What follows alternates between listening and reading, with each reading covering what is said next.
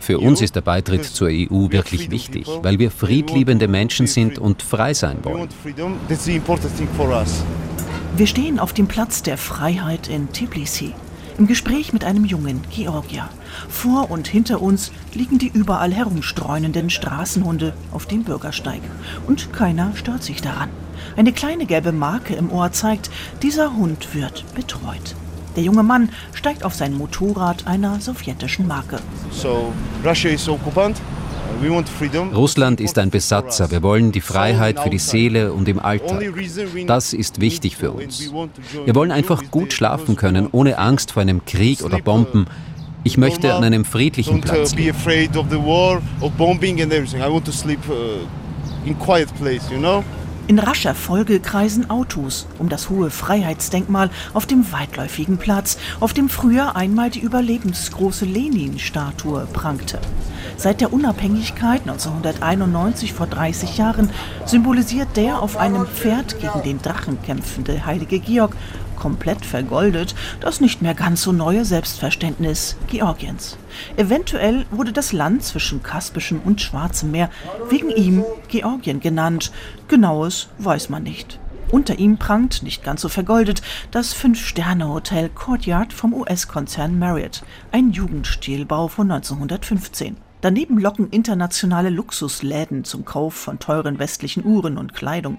Nicht viel weiter kann man in einem Geschäft der niederländischen Supermarkt AG Spar deutsche und amerikanische Produkte kaufen, nur ganz wenige georgische. In den westlich ausgestatteten Cafés wird Cappuccino ausgeschenkt und Latte Macchiato. Junge Männer bauen davor ihre E-Gitarren und Verstärker auf. Unübersehbar in einer Ecke vom Platz der Freiheit hängen übermannsgroße Flaggen von NATO und EU an der Fassade eines top sanierten Gebäudes. Zwischen den zwei blauen Fahnen die weiß-rote georgische. In großen auffälligen Buchstaben präsentiert sich hier das Informationszentrum der Europäischen Union und NATO. Eine ärmlich aussehende Frau hat davor ihren Blumenstand aufgebaut. Georgien ist seit Juni 2022 EU-Beitrittskandidat. Das Land will seit längerem auch NATO-Mitglied werden, was auf dem Gipfel kürzlich in Vilnius aber kaum mehr Thema war. Wäre Georgien 2008 schon NATO-Mitglied gewesen, hätte es keinen Krieg gegeben und auch keine russische Besatzung, ist der georgische Parlamentspräsident Shalva Papuashvili überzeugt und meint damit die Annexion zweier georgischer Regionen durch Russland, Abchasien und Südossetien. Georgien scheine in dem Punkt vor einer gläsernen Tür zu stehen. Es wäre natürlich gut, aber ich denke, das wird nichts. Überlegt der junge Georgier auf seinem Motorrad. Das ist noch nicht in unseren Köpfen, in unserer Seele. Mit unserer heutigen Mentalität ist es unmöglich, der NATO beizutreten. Das ist ein Problem im Land. Wir brauchen Frieden, vor allem in uns, nicht draußen. Vielleicht wird mein Sohn und seine Generation das einmal erleben, aber heute stehen die Chancen bei weniger als ein Prozent. Aber danke, dass Sie sich für uns interessieren und auch die kleinen Leute auf der Straße fragen. Sagt er noch, bevor er winkend losfährt. Auf dem Orbigliani Blumenmarkt zwischen der Altstadt, dem Pushkin Park und dem Platz der Freiheit bieten ältere Frauen in alten, kunstvoll verzierten Pavillons unterschiedlichste Blumen an, gebunden oder in Töpfen, auch Trockensträuße. Nein, dazu wolle sie lieber nichts sagen, meint eine der Frauen in bunter Kittelschürze. EU und NATO, da mische sie sich nicht ein. Drei ältere Männer haben sehr wohl eine Meinung. Der älteste von ihnen ist 65. Sie alle haben die Sowjetzeit miterlebt. Wissen Sie, in der Sowjetunion ging es uns gut. Ich hatte Arbeit. Es war alles geregelt. Es gab Konventionen, an die sich alle gehalten haben. Die Kinder respektierten die Älteren. Heute, wenn ich mich umschaue, rauchen die jungen Leute auf der Straße. Einige von ihnen sind wirklich komisch gekleidet und ganz oft sehr unhöflich. Ich kenne die EU nicht, habe dort nie gelebt und weiß auch nicht, welche Regeln dort gelten. Aber das, was ich hier sehe in Tbilisi, das gefällt mir gar nicht. Diese Argumente hört man von der älteren Bevölkerung Georgiens oft. In der damaligen Sowjetrepublik wie in der gesamten Sowjetunion gab es praktisch für jeden einen Arbeitsplatz. Das änderte sich drastisch in den vergangenen 30 Jahren. Kurz nach der Unabhängigkeit 1991 lag die Arbeitslosenquote noch bei 2 Prozent, ehe sie bis 2009 auf über 20 Prozent anstieg. Heute ist jeder Zehnte arbeitslos, laut Statista. Der Bekannte des skeptischen Mannes wägt ab und sieht die Situation etwas anders. Ich sehe unsere Zukunft definitiv in der EU. Aber schauen Sie, das sind auch so viele verschiedene Länder mit den unterschiedlichsten Traditionen. Man kann ja zur EU gehören. Aber ein Land wie Georgien mit seinen alten Traditionen und seiner Geschichte darf darin nicht untergehen und sollte dann extra geschützt werden. Was ich überhaupt nicht verstehe, warum es so lange dauert. Wir haben schon so viele Forderungen erfüllt. Wir sind längst bereit, aber werden hingehalten. Da kommen doch einige Fragen auf. Tagelange Stromausfälle, kein fließend Wasser, Behördenwirrwarr prägten die 1990er Jahre. Heute ragen in den nördlichen Stadtteilen moderne Hochhäuser auf, geprägt von gläsernen Fassaden und futuristischen Strukturen. Es gibt eine österreichische Brauerei, Paulaner Irish Pubs. Eine gläserne Brücke vom italienischen Architekten Michele De Lucchi über den Quari ist eines der Wahrzeichen der Stadt, initiiert vom früheren Staatspräsidenten Saakashvili. Sein Name ist eng mit der Abschaffung der Korruption und dem Aufbau einer westlichen Demokratie verbunden. Heute sitzt er unter fadenscheinigen Vorwürfen in Georgien im Gefängnis. Seit 2009 ist Georgien mit der Europäischen Union über die östliche Partnerschaft und seit 2014 als Mitglied der sogenannten vertieften und umfassenden Freihandelszone verbunden. Es beteiligt sich außerdem an den EU-Programmen Europäische Nachbarschaftspolitik. Ursprünglich wollte Georgien den formellen Antrag auf EU-Mitgliedschaft im Jahr 2024 stellen, um in den 2030er Jahren der Europäischen Union beizutreten.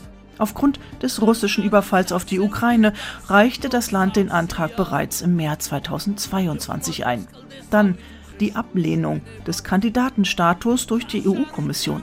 Zwölf Punkte müsste Georgien erfüllen, um erfolgreich zu sein. Dazu gehören Änderungen und Reformen in unterschiedliche Richtungen wie Justizreform, Deoligarchisierung, Bekämpfung der organisierten Kriminalität, Verbesserung der Medienlandschaft, Lösung des Problems der politischen Polarisierung und Berücksichtigung unabhängiger Personen bei der Ernennung eines neuen Bürgerbeauftragten. Laut einem von mehreren NGOs erstellten Dokument hat Georgien von diesen zwölf Punkten lediglich einen vollständig und zwei teilweise erfüllt, während neun Punkte weiterhin problematisch seien. Dieser EU-Beitritt, der zieht sich ewig hin. Deshalb gibt es schon Leute, die das gar nicht mehr wollen. Ich habe die Hoffnung noch nicht aufgegeben, weil ich Georgien als Teil der EU sehe. Unsere Traditionen sind uns ungeheuer wichtig. Die wollen wir nicht aufgeben. Und dann der NATO-Beitritt. Das wäre natürlich schön. Militärische Hilfe von außen ist immer gut. Aber ein großes Aber. Das kann sehr gefährlich werden. Nicht nur für unser Land, sondern auch für die gesamte Kaukasusregion, wenn hier die NATO stationiert ist. Das wäre eine große Provokation und Gefahr für unsere Nachbarländer. Man sollte erst mal schauen, wie sich die Beziehungen zu Europa entwickeln und dann den nächsten Schritt gehen. Die Diskussion auf der Straße geht noch lange. Die älteren Männer sind zwiegespalten und schauen den jungen Frauen mit kurzen Lederrücken und Coffee-to-go-Bechern nachdenklich nach.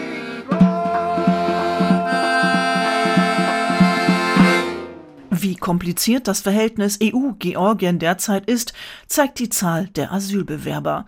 29.079 Menschen sind nach Angaben der UNHCR im Jahr 2022 aus Georgien geflohen und haben einen Asylantrag in anderen Ländern gestellt. Von je 8000 georgischen Staatsbürgern läuft derzeit ein relativ aussichtsloses Asylverfahren in Deutschland und Frankreich. 335 haben einen Antrag in Österreich gestellt. Auch ein Problem für den EU-Beitritt, weshalb Georgien neben Moldawien in Kürze als sicheres Herkunftsland eingestuft werden soll.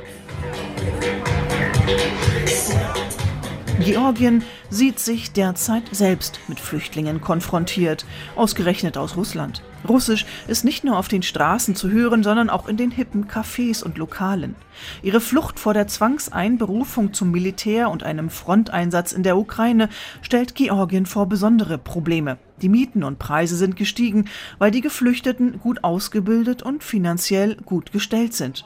Georgien ist ein Hauptzielland der russischen Immigration. Es ist das Land, das trotz seiner kleinen Bevölkerung von 3,7 Millionen mehr Russinnen und Russen als jedes andere Land aufgenommen hat. Weit über 100.000 sollen es mittlerweile sein. Es kommen Urlauber, Geschäftsleute, orthodoxe Priester, Spione und viele, die aus Russland fliehen. Russische Immigrantinnen und Immigranten haben im vergangenen Jahr in der georgischen Hauptstadt Tbilisi nun ein Kulturzentrum eröffnet. Eine Zuflucht für die Heimatlosen oder doch etwas ganz anderes? Ein praktischer Grund für russische Bürger. Im Mai wurde der zivile Flugverkehr zwischen Georgien und Russland wieder aufgenommen, einseitig beschlossen von Russland, akzeptiert von Georgien unter Protest der EU. Georgische Bürger können seitdem wieder ohne Visum ins Nachbarland Russland reisen. In Georgien kommt das nicht gut an. Präsidentin Salome Surabischwili bezeichnet den Schritt als Provokation.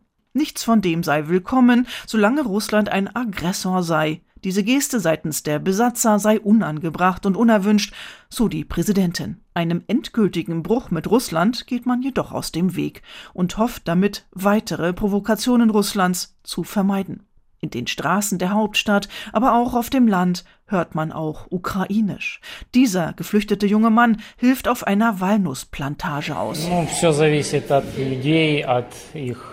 Wie Sie hören, rede ich ja Russisch. Das heißt, ich lehne nicht alle Russen ab. Das hängt immer von deren Meinung und Einstellung zum Krieg ab. Putin ist ein Aggressor, das ist klar. Das sehen auch viele Russen so. Davon hängt ab, ob ich zu ihnen Kontakt habe. Meine Familie ist aus Mariupol geflohen. Das war sehr gefährlich. Erst aus der Ukraine nach Russland, dann von Russland nach Georgien mit meiner Frau und einem kleinen Kind. Vier Tage nur im Auto. Jetzt leben wir hier направили нас только в Грузию. Мы дальше физически не могли доехать. Die meisten Georgier und Georgierinnen sprechen nicht gern öffentlich über ihre Meinung zu Russland und wenn, dann nur anonym. Wie diese Mitarbeiterin einer ländlichen Produktionsfirma in Westgeorgien, nicht weit von der russisch besetzten Region Abchasien entfernt. Natürlich können wir die Situation ändern, indem wir zuallererst einmal ganz klar gegenüber Russland unsere Einstellung kommunizieren akzeptieren, dass wir gleichwertige Partner sind. Russland können wir nun mal eben nicht von unseren Grenzen vertreiben, aber natürlich möchten wir die Gebiete zurück, die zu Georgien gehören. Wenn wir über Wirtschaftsbeziehungen reden, die werden ohne Frage existieren. Es leben ja dies und jenseits der Grenze Menschen, die miteinander Handel treiben wollen. Das ist ja normal. Aber das soll nicht heißen, dass wir als Georgier besonders abhängig wären von russischen Produkten. Deshalb müssen wir andere Absatzmärkte suchen und die Abhängigkeit reduzieren und ein gleichwertiger Partner der weltweiten Ökonomie werden.